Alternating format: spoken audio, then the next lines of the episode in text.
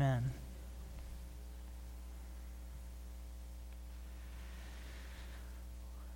My family and I went to Gold Beach a couple of weeks ago.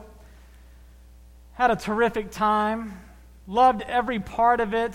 It was like 70 degrees. The air was clear. You can see here the Rogue River dumping into the Pacific Ocean, which made me feel close to home. Saw the Rogue River there. Right on the right side of this jetty here, if you go there, you've got to see that because there's seals there playing in the water and catching fish. We just love to sit there and watch those seals. It was a terrific time. We loved, again, every aspect of the trip, even the, the drive home which is kind of windy, as you remember, between Crescent City and Cave Junction. Can make you a little bit car sick at times. We stopped at Jedediah Smith State Park and uh, went to the grove in the back, Stout Grove, where the Return of the Jedi was filmed with uh, the Ewoks. Had some fun there. And then as we drove back on that windy road, we encountered that tunnel there in the mountain, which is always fun, especially if you have kids in the car. Because when the tunnel comes, what do you do? Everybody, hold your breath. What did you say, some of you? Honk the horn. I also did that too. Yes, you have to honk the horn. Does anybody hold their breath in the tunnel? Anybody with families? Okay. Thank you for not making me feel like a weirdo. Okay. You see that coming, you announce it to the whole car. Everybody hold your breath. And Everybody fills their lungs with max capacity, and then we were thrilled and elated as we all gasped for the next breath of air. We all made it as we got to the other side of that tunnel. Now, this recent experience reminded me of when I was a kid. Yes, I was a kid at one point, a long time ago. Growing up on the eastern side of the United States in North Carolina, we would travel often on Interstate 40 between North Carolina and Tennessee in an area of the mountains called the Gorge. And there were two tunnels there on that highway, and each time my family and I would also hold our breath, but we always added another element. Do you know what other element you might add? Susan. Wow, I've never done that one before. What? A hand on the roof of the car. Interesting. Okay, we're going to have to add another one now.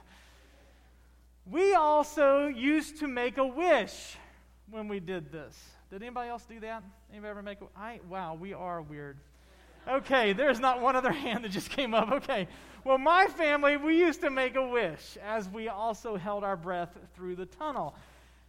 I say this to tell you that my wish always was to find the girl of my dreams to marry one day.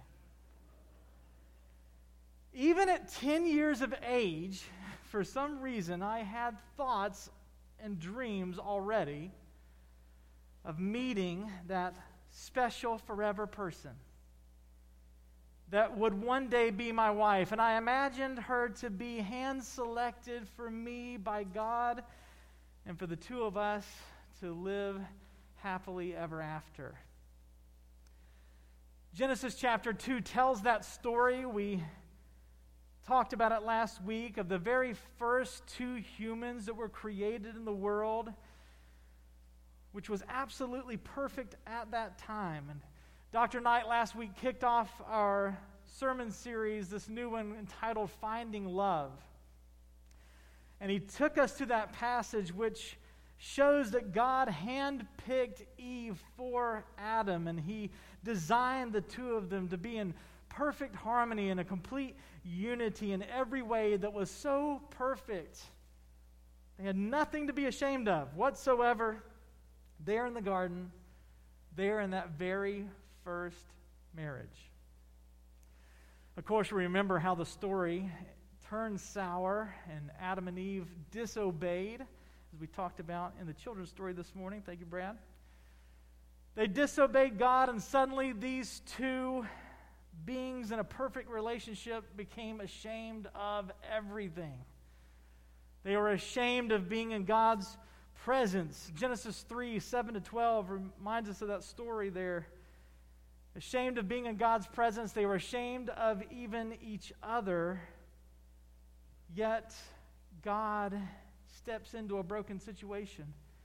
And he seeks them out. He comes looking for them in the garden. And when he finds them, he proceeds to give them hope and the promise of a Savior that would come and he would crush the enemy of love relationships once and for all. But because of the fall, in the meantime, we are all in shame of so many things. We're ashamed of ourselves. We're ashamed of others in our relationships. But even in spite of this vortex of brokenness, we still find ourselves looking for and wanting to experience love like I did when I was a child. We have visions of this love that could be ours, a love for the ages. We press on through the shame in our quest to find love. We still envision a strong and a passionate love because we were built and designed for this. Song of Solomon is where I'd like to go with you this morning in the scriptures. Such a powerful, powerful book because it embodies, I believe, our desire for this passionate and connected love between a husband and a wife. And there's three verses in particular in the Song of Solomon, I don't know if you're aware, that repeat the same thing. Now, anytime scholars see three things or something repeated three ways, three times, I tell you that's because it's a very important message within the book. So I want to take you to these three verses that repeat a warning to the reader, a, a warning that's not such uh, in a context of negativity, but one that's more framed in a positive, warning us that we should be ready for love and wait for it when we're ready because it's awesome and it's a powerful force that should be reserved for that relationship that is extra special, one that we are dedicated to for a lifetime. Let me read these verses to you in just one shot. Is Song of Solomon chapter 2 verse 7, verse 3, uh, chapter 3 verse 5 and then chapter 8 verse 4 all saying the same thing Daughters of Jerusalem, I charge you by the gazelles and the does of the field, do not arouse or awaken love until it so desires. Now, chapter 8, verse 4 omits the part that says, by the gazelles and the does of the field, but everything else is exactly the same. Why gazelles, by the way? Well, they were heavily used for an affiliated, uh, they were affiliated with love heavily in the ancient Near East. Bible scholars talk about this threefold positive warning in the context of waiting for that one and only relationship that you are ready and willing and able to have and to live with in a lifetime of a marital relationship. As a matter of fact, the whole book builds on this incredible love desire between two individual lovers who are in love and building toward this consummation of their love in marriage. And scholars of all Christian walks have outlined the book this way. Here's their proposed outline to us. The first part of the book is the title, and it's the best of songs.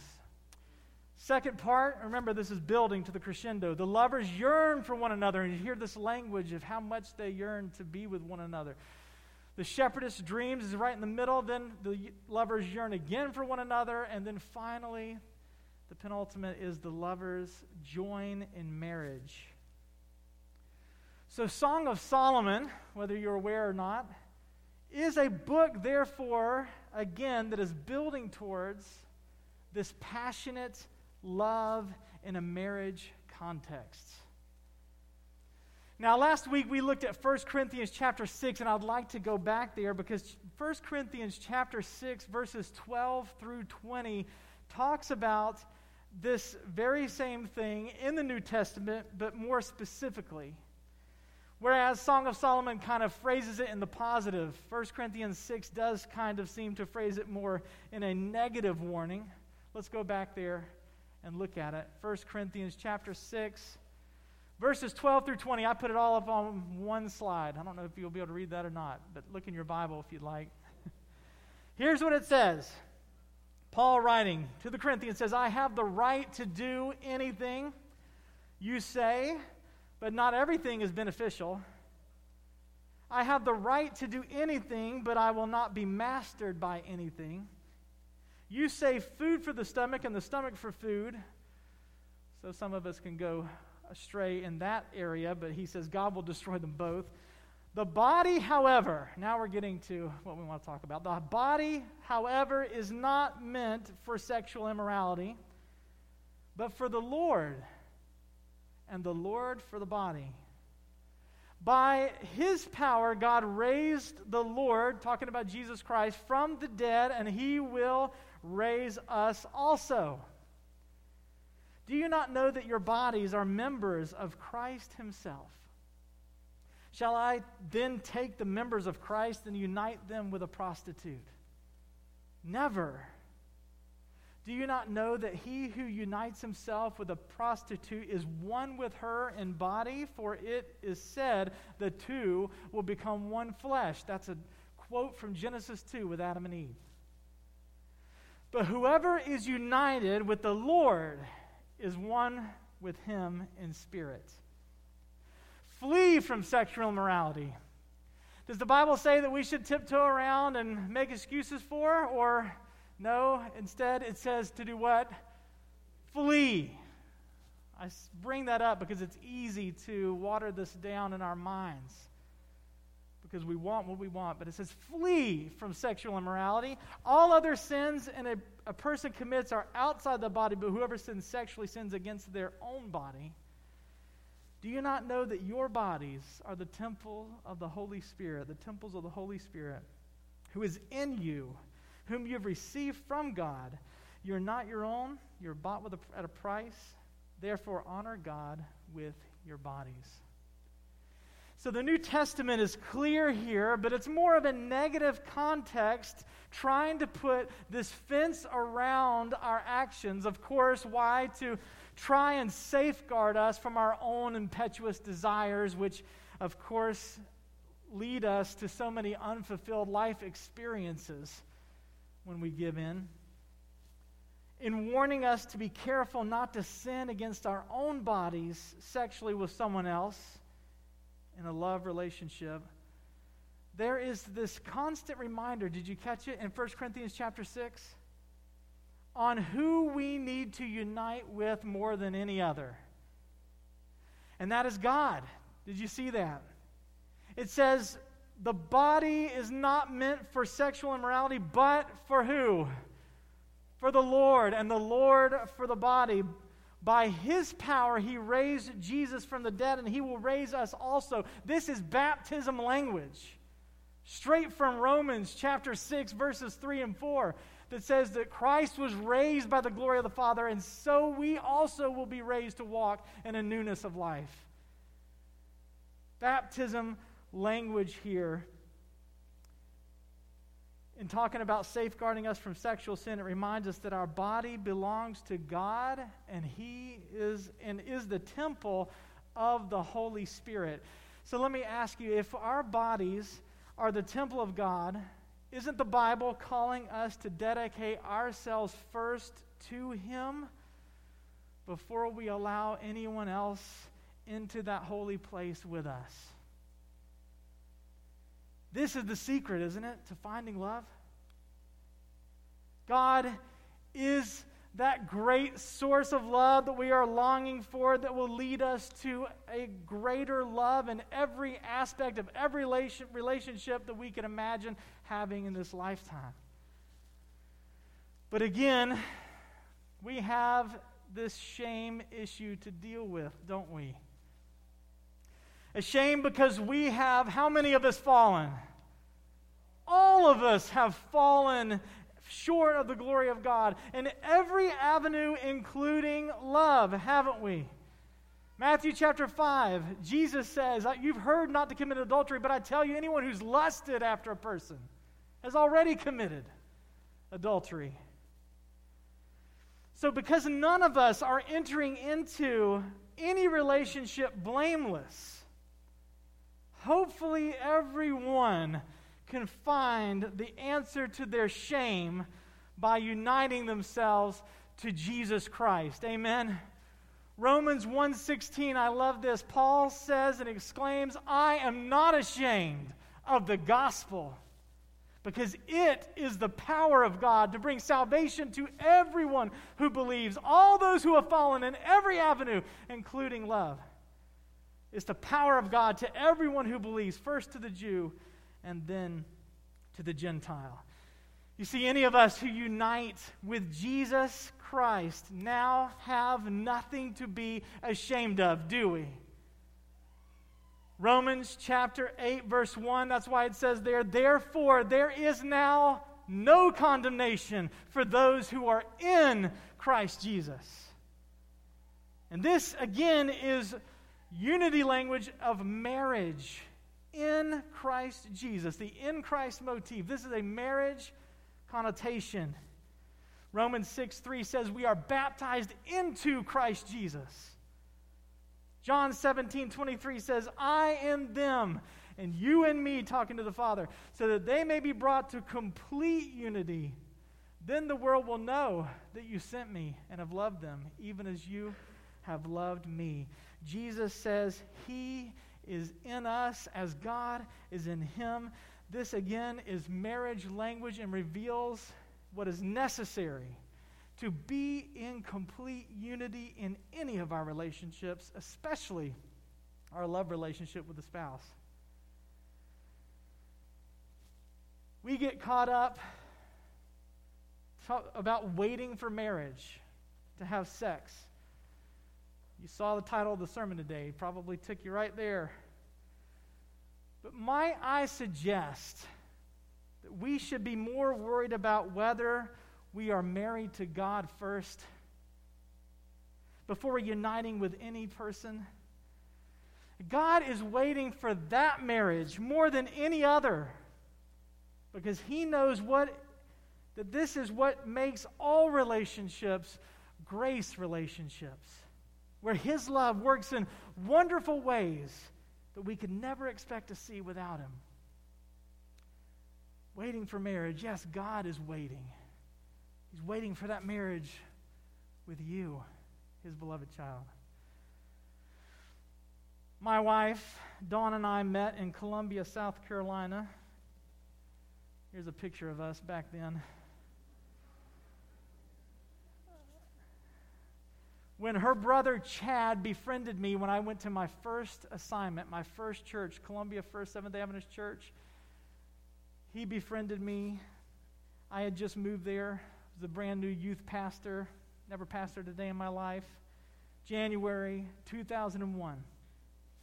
A month or so after getting to know each other, he took me by his sister's house because he needed to pick something up one night. I had no idea he was trying to introduce us. He played it very smooth. I went into the house and I met Dawn and her nine year old son at that time and immediately knew that just felt comfortable and something just felt right. And although we were both far from perfect, we had something going for us as we entered into a relationship a couple of months later. We both, within the past few years, had dedicated our lives to and united our lives to the one who cares for us more than any other, the one who forgives like none other the one who can empower us both to really love one another. And that was God. So we met that night and ended up dating for 11 months and were married. We have been married coming up this January 6th on 20 years. And what is so special to me about that relationship, and I appreciated so much about it, was the first relationship that I had where I didn't have to experience regret and shame for the past mistakes because we both knew going into that relationship that we had given all of that over to God and He truly had forgiven us both, that we were accepted, and He was preparing us for something greater ahead, something that was whole. We haven't been perfect over 20 years together, but I'm so thankful that we have continued to come back before the one who is perfect our loving Heavenly Father, confessing before Him, asking for His strength to continue molding us into His marvelous image. And He has not failed us one day, not failed us yet. Back to Song of Solomon for a moment. This book about finding passionate love talks about our love with the spouse like it is caring for a vineyard, and our bodies as a vineyard. Song of Solomon, chapter 2, verse 15 says, Catch for us the foxes, the little foxes that ruin the vineyards, our vineyards that are in bloom. God is the only one who can answer this plea, I believe. Especially we who have all ruined our vineyard in some way, shape, or form. Satan wants nothing more than to send foxes into our paths to ruin our relationships. Excuse me. The idea of premarital sex is exciting. I know that because I, again, once was young at one point. But like foxes that can dig up and make a mess of a vineyard, Satan can make a mess of your life and confuse you profoundly through a sexual relationship before marriage. Many times I've spoken on the phone with a young person in difficult situations, perplexed, stressed, trying to navigate a much more complicated life than they had originally anticipated because they were involved in a relationship that included sex before marriage. But Satan's also working within the marriage concept as well to ruin our vineyards, isn't he? Sending foxes in in different ways to wreck our vineyards, whether it be through habitual lust, pornography, even adulterous relationships.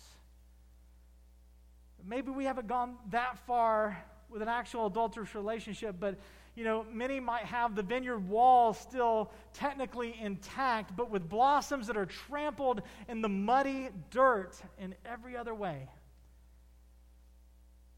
God is calling us all to protect our vineyards, our bodies, so that we can present them before our spouse one day in full bloom, full of passion, full of excitement, and without regrets and ever thankful that He has preserved us and really safeguarded us against ourselves. But let's be honest, people. Let's face it. We are stubborn people, are we not? We are stiff necked, we are stubborn, and we want what we want. And when we want it, we oftentimes get it, whether it's good for us or not. Amen. Amen. I'm talking about me too. Sex in today's culture has become just really another item on the shopping list, hasn't it? And when we need it, we know where to find it, and we know how to find it cheap, and we know how to find it easy until we need it again. Whether that has anything to do whatsoever with our marital relationship or not. I believe Jesus wants to speak into this culture today, into my culture today, our culture today. Luke chapter 9, verse 23, he speaks loudly and says, Then he said to them all, Whoever wants to be my disciple must deny themselves and take up their cross daily and follow me. How willing are we to commit to him? In every degree, in every facet. Do we really trust Him in our quest to find love? Matthew chapter 6, verse 33 says, But seek first his kingdom and his righteousness, and all these other things will be added and given to you as well. I truly believe if we dedicate ourselves to Him first, then everything else really will be added to us in abundance. God is waiting for marriage, the one where we say, I do to Him for a lifetime commitment. In closing,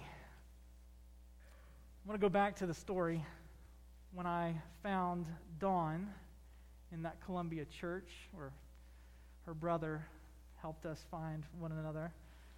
I wanted nothing more than to whisk her away from all the pain and all the suffering of this world. Why do I say that? Well, she had already been through so much by the time I met her. You see, her dad died when she was a teenager. And why, that year that he died, she had been in a relationship with uh, her first boyfriend at the public school there, and the, a boyfriend who at the time did not have the best intentions for her life. And when her dad died because of that bicycling accident, she soon became pregnant thereafter. Her boyfriend suddenly showed his true colors when he told her to get an abortion, and if she did not, he would never see her again.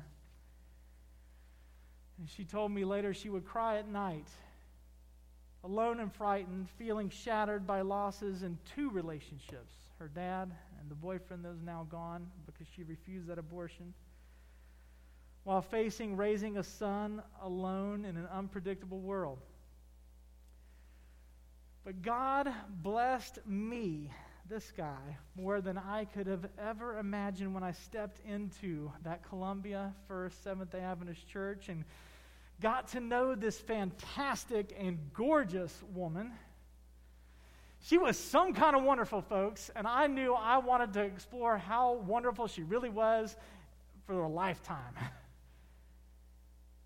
And so I decided to ask her to marry me but I wanted to take her on an adventure to get her mind off all that pain and hurt in the past. So we made a plan. And her boss, one day, suddenly, unexpectedly, in the middle of a day of work, told her to go home. And she thought, what? This guy was a tough uh, boss to hold them accountable. But she said, he told her to go home. And she thought, why? And he said, just trust me, go home. And she said, okay. So she drove home, and there, when she got home, was a limo. By the way, the limo was supposed to pick her up at work, but it got delayed, and so that's why we had to send her home. There was a limo there right in front of the house, and a photographer there to document the experience.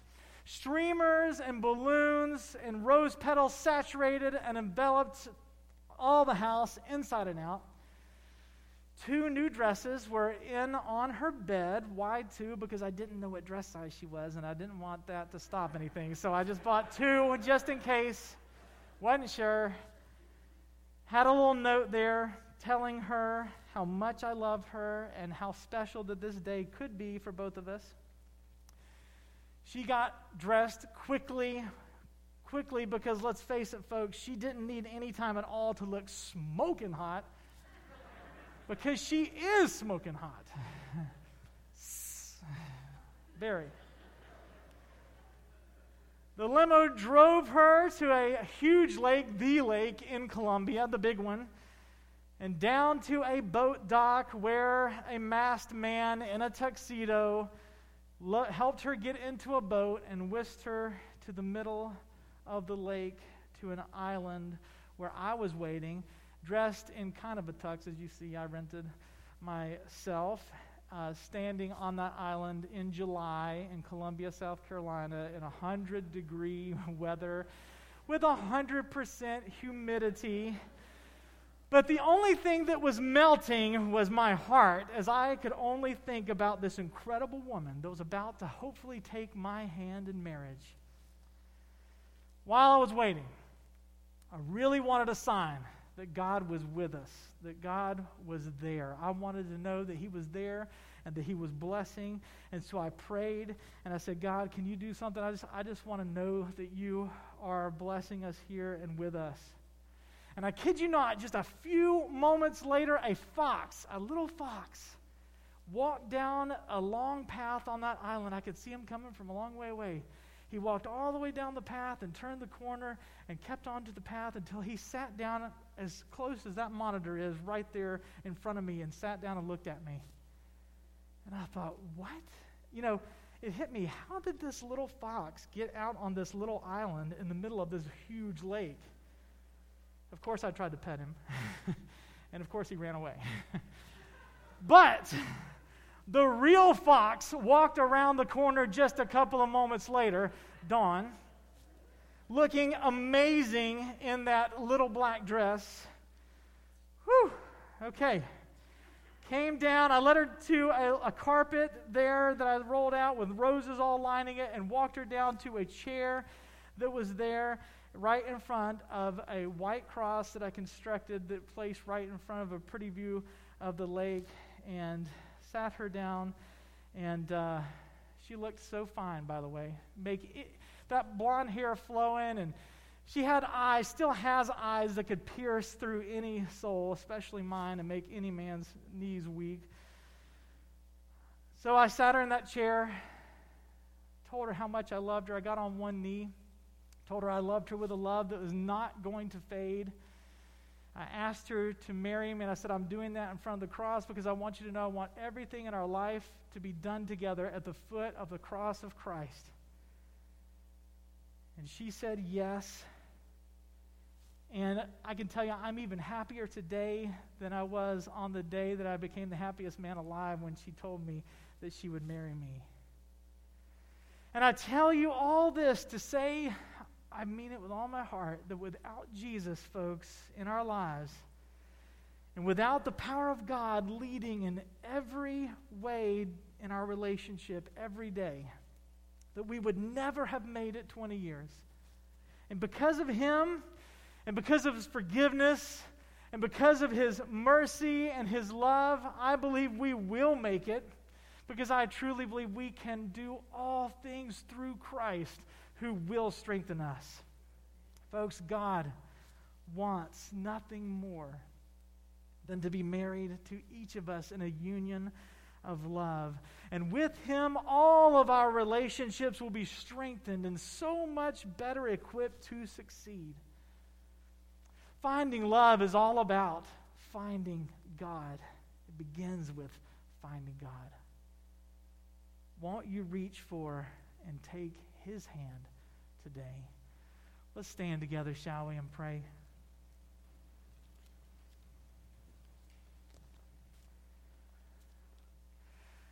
Father in heaven, we're just so grateful to be a part of this eternal kingdom that you have promised, where we can be in perfect unity with you and with each other for the ceaseless ages of eternity. And we're grateful that even now in our brokenness and shame that you are promising us we can stand before you unashamed as we find life in our Savior Jesus Christ. And Lord, we're also grateful that you promise you can pour love into all of our hearts to bolster all of our relationships so that we can be in better unity and we can bring more people along with us for that ride of a lifetime. Lord, bless the relationships that are not yet even materialized, that will be with the lives that are here in this congregation. Lord, prepare men and women to be ready for that commitment. And Lord, for that, uh, just that love that does not fail and that is ready to last a lifetime. Lord, for those marriage relationships that are already here and, and maybe for years this morning, um, been in full effect. I pray that you bless and strengthen them as we look to come closer and closer to you always. Lord, we love you and thank you that you are love and that you want to share your love forever with us. And we pray it all in the name of Jesus Christ. Amen.